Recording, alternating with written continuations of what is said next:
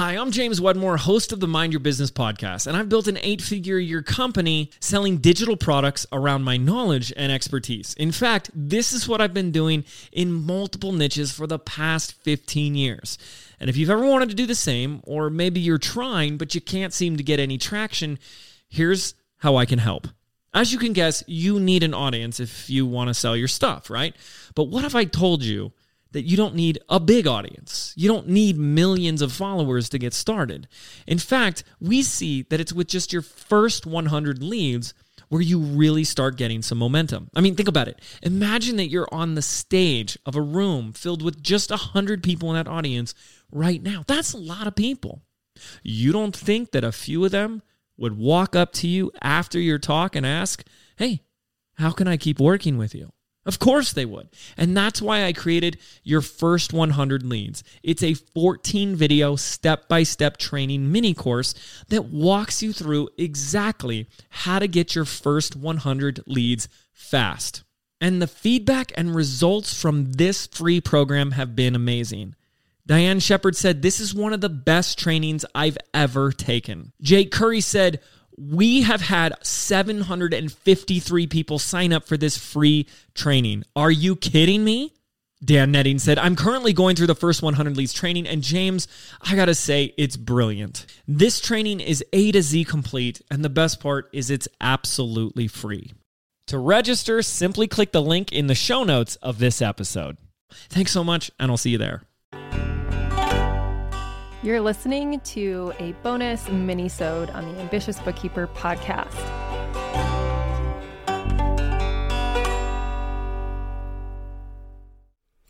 Welcome to another mini episode where I cover one quick topic.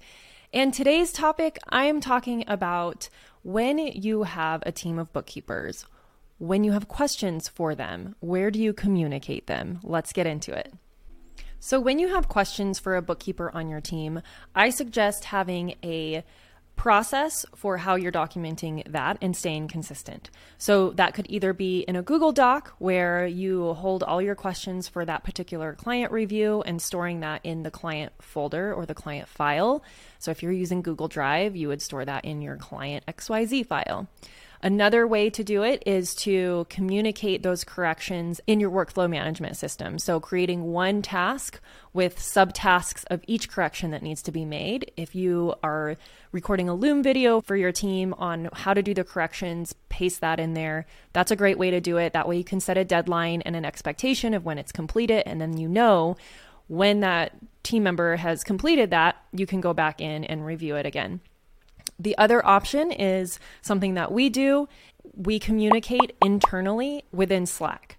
And we have a Slack channel for every client. Like, again, like I said, this is internal communication only. So, while the Slack channel is named for a client, our client doesn't have access to this Slack channel. It is for internal communication. So, as I'm reviewing, I might, if I have one or two things that need correction, I will just send a Slack message to the team member you can also create an Asana task or a ClickUp task from that Slack message.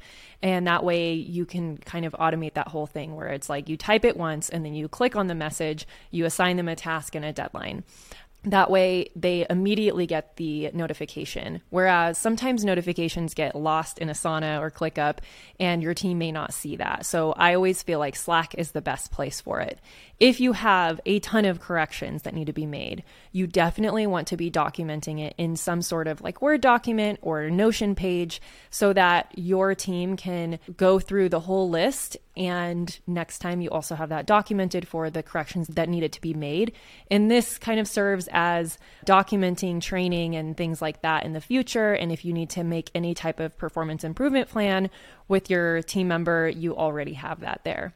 So do what works for you and your system, but stay consistent and make sure you're communicating to your team the expectations. Thank you to everyone who helps make this podcast possible.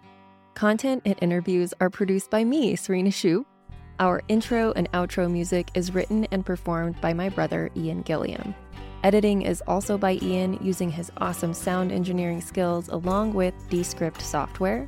Hosting and publishing is by Buzzsprout, and you can check out the show notes for links to all of these amazing resources and resources mentioned in the episode. Be ambitious.